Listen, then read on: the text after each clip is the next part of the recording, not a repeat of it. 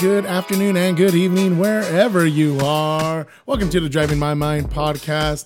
My sincerest apologies about last week. I did not have content for you. I literally lost track of days, between school, getting out and, getting out on a Thursday, cleaning your classroom, getting stuff ready for summer school. That whole crazy weekend really messed up my schedule. And when it was already Tuesday, I was like, oh my God, I'm missing my freaking podcast. But by that time I was just like, forget it. I'll catch up with you guys again the next week. And that's when I was able to visit the West Coast Exotics. I was able to go to a GR Movement. If you haven't seen those videos, definitely check it out on my YouTube, Your Ride and I. But I'm just glad to start summer break. Granted, my break's already over. I got to go to work tomorrow for summer school because contrary to popular belief, teachers do not get paid during the summer. We're on a 9-10 month contract. And, during the summer break, we're not getting a check. So I got to fill in that gap. I wanted to try out summer school because I heard they actually increased the pay. And between student loans and everything coming back online, I wanted to get a running head start on that. So trying to do the fiscally responsible thing. And you guys have noticed, especially those listening to my podcast, I try to incorporate finances and smart decisions like that whenever I can. But by no means am I a financial guru. Please see a professional and so on and so forth. But before I begin, I wanted to check in with you guys. Did you see the Savage Geese Integra Type S video? Man, it was done really, really well. Considering I'm a Honda fanboy and the way the video, he was able to reach out to the product developers and really nail what that car was all about. I was thoroughly impressed with this video. If you haven't checked it out, Savage Geese Integra Type S. But I'm excited for that car. I'm excited for it's here. And apparently the exhaust sounds better than the FL5 Type R. I think I would still go Civic Type R because it has that Type R heritage and that pedigree. But I'm just glad the Integra Type S is here. And I feel like he nailed it. He said that, for those that live in the past, enjoy it, keep it, drive it to reconnect with it. But, if you want to move on to modernity, here's a wonderful option. And I hope that people realize that, it's cool to keep my S2000. It's cool that I still have my 240. And those are the cars of definite yesteryear. But, this is the last hoorah. This is what this podcast is all about. This is the last hoorah of modern, fun, amazing cars before we go to electrification. And so we have that Integra Type S, we have the Type R, we have the Supras and the M340s with the B58. We have, we still have the Dodge Charger still here. I know they're going to be getting rid of that pretty soon. Scatty Patties and all the V8s. This is a wonderful time to be alive right now and to be a car enthusiast. There are some downsides, with cost and with, the limited availability. But if you can get past that, guys, the GR86 is here. We have these things, and it's the CT5 Blackwing. We have such amazing cars. If you have the means, if you have the money, if you're a car enthusiast, this is it. This is the last hoorah. Enjoy it. This is what this Driving My Mind podcast is about, is having you guys reconnect with your automotive passion and to realize that, we live in a wonderful time right now. Go and get yourself a fun car before it's too late. I seriously keep that in mind. It could be too late for a lot of us. So go get what you want. But moving on to today's topic, we had it from last podcast, the Two Car Garage. We unfortunately had to make compromises for wifey and for kids and for the house and for all those things. But now we're moving on to the Third Car Garage, part 2 of the podcast. And so this is the opportunity for no compromises, right? You maybe you have your storage or you don't have that many things, and wifey agrees, or hey, you're a big baller like me, right? And I got my own 3-car garage, whatever it may be. And so they say, all right, what do you want in here? You take care of it, right? And most guys, they're not car guys. They'll make it a gym, or they'll make it a man cave or a music hall or whatever. No. This is car land. This is car world. And so if you had that third car garage, what would you fill it in? And so I kind of narrowed this one down into three categories, and I'll tell you what I filled with mine, right?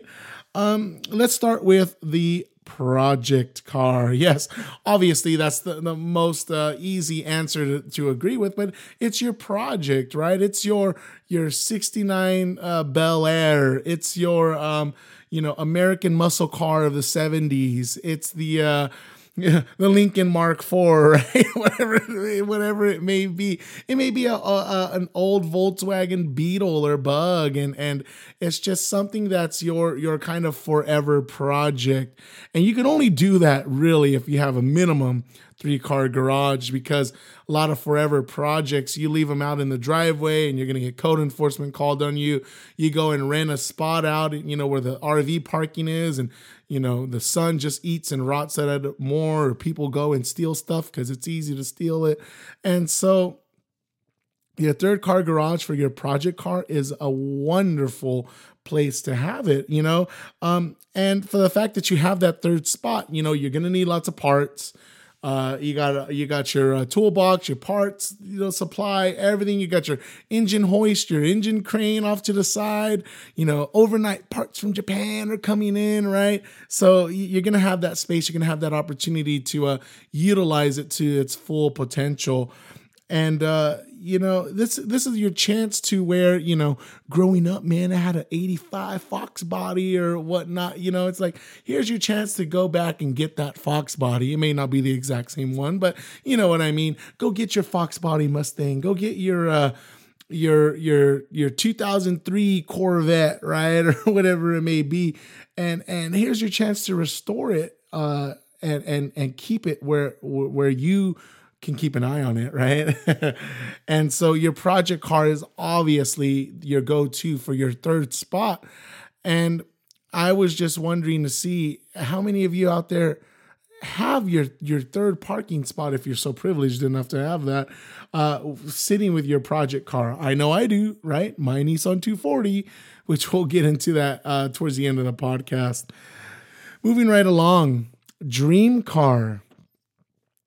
Obviously, it's what was your poster car growing up? Dodge Viper GTS. Okay, maybe it was Ferrari 458, or maybe it was 355. Right, mine was a Ferrari 355 with the gated shifter. Maybe it is your Lamborghini Huracan, if you're so privileged enough to get one, but it could be your dream car. Maybe you're in your 50s, your 60s. I just interviewed the gentleman with the orange Z06, and that truly was a pinnacle car for him. He's been a Corvette guy all his life, but the fact that he waited 3 years to get his Z06, and then did the whole Bowling Green, Kentucky, the drive out, everything, It truly was his pride and joy, and that would be a great third spot for it. And you can go insofar as to get like the bubble that goes around your entire car to just keep all the nonsense away. You've seen that in certain YouTubers, and like Obsessed Garage, I think, has showed that he had the bubble at one time. I mean, I get it, but at the end of the day, it is just the car. But it's your dream car, right? It's your dream. It's what you've always wanted. And look at Doug DeMuro with his Porsche Carrera. Shoot, I'd put that in a bubble probably. But that's where his spot fills in. And so, what are your dream cars, right? Porsche Carrera, definitely. GT3 RS, GT2 RS. For me, Porsche has always been my dream go-to kind of car that, for better or for worse, I'll probably never be able to fulfill that dream, just because I'm also kind of afraid of German maintenance and the reliability, dependability, but maybe in the next 10 to 20 years. But I want an FL5 before I want a Porsche. However you justify that thinking, I'm not sure, but if I'm thinking of which car would I put in a bubble, it would definitely be a Porsche over a FL5. I think so. Yeah, Porsche is definitely my pipe dream car, right? My FL5 Type R would be a realistic dream, I guess, that a realistic dream that I can accomplish, right? What are your dream cars, right? What's your bubble car? And that could be in your third spot, okay, in your three-car garage. Moving right along, the last one I always have is the impractical car. Okay, we talked about it on the last podcast. Your two-car garage, you have to put practicality at the foremost of importance, right? You have to keep practicality and the do-it-all mobiles like the GTI, like the Integra Type S, right? Things of that nature, M340s, sedans. But with a three-car garage, you can go for that impractical. You know, you can go for your Slingshot, right? You know, or if you're so baller enough, the freaking KTM Expo, dude, those things look freaking amazing, right?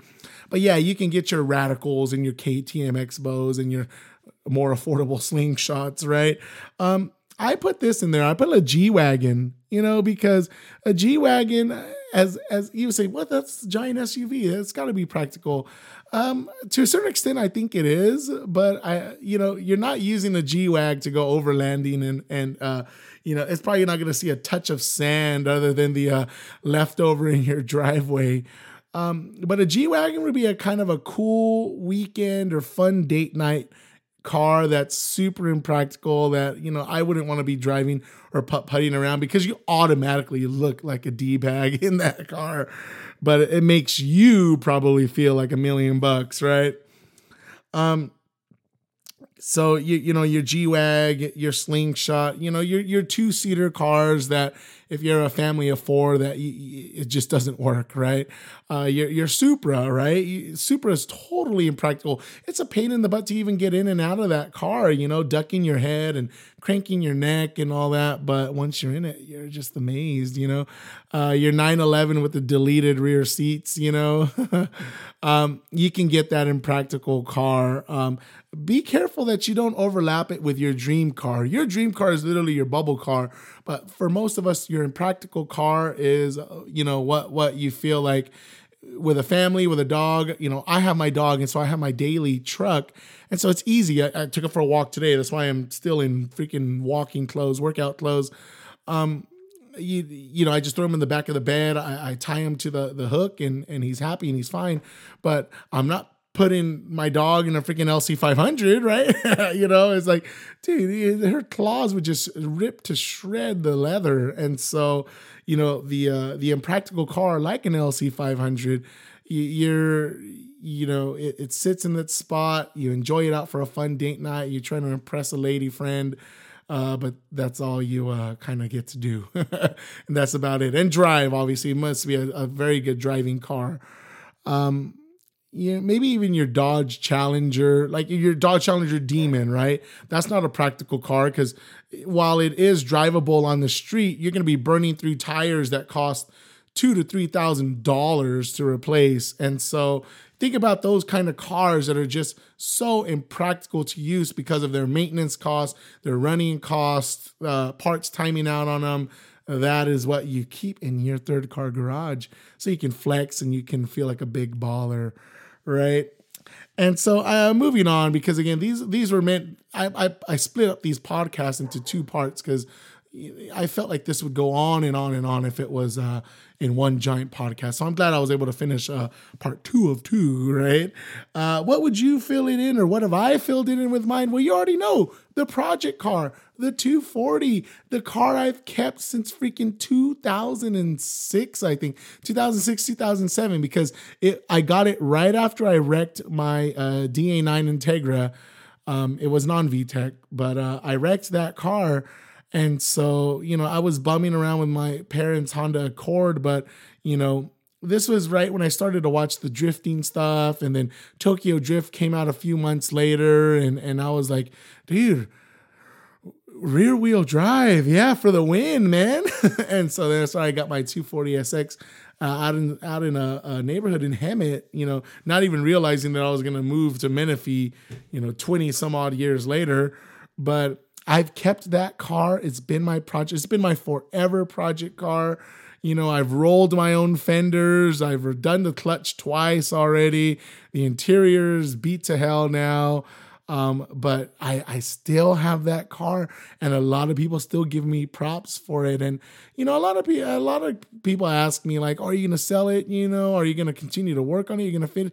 Again, my dream is to put a Vertex body kit on it, get the whole interior redone, you know, do a KA turbo, you know, with a fully built-in motor. You know, I would love to drop $30,000 on that, but that's almost in the realm of a dream car / impractical car. Not necessarily a bubble car, unless the Vertex body kit and everything just makes it look freaking amazing. But it's something where I feel like it's always going to be my forever project car until, you know, I get maybe a girlfriend or wife that really wants me to, like, just finish it, get it to where I want it to be, enjoy it, and then get rid of it. Especially because I would rather buy my Type R. I'd rather buy an FL5 rather than put the money I would be paying in a car payment into the 240. And so that's where I'm kind of at. My third spot is the 240. And even if I were to get my FL5 Type R, I would probably have to be rotating those cars in and out of the garage. I'd have to kick something out, or I'd have to, you know, find a spot to rent and place it. So we'll see where that goes into. I can't wait to talk about shopping for an FL5, but that's not going to happen for at least the next couple of years. So tell me, what are you going to fill in your three-car garage? I obviously have my forever project with the 240SX, but maybe you have something really cool. Maybe you've always been fascinated with lowriders. I used to love the big fin old school Chevys, and I still do. But obviously my tastes have evolved, and I don't want to say evolved, but my tastes have ended up going into imports.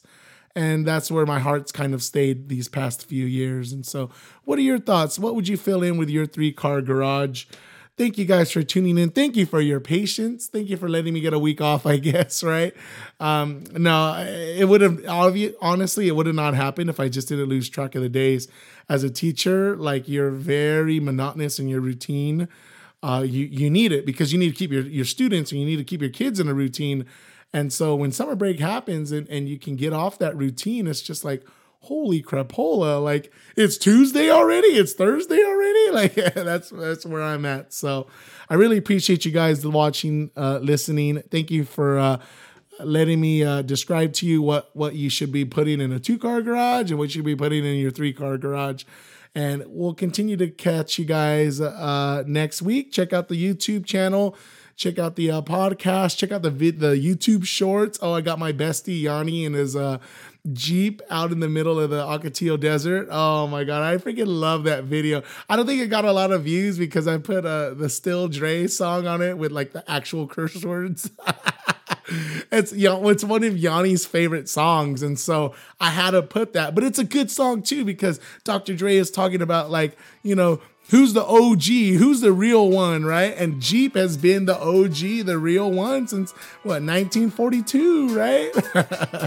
So I really like that song. I love that short. I'll watch that short, like, every day, just once a day, just to listen to Dr. Dre and see Yanni just Jeep, go do Jeep stuff, right?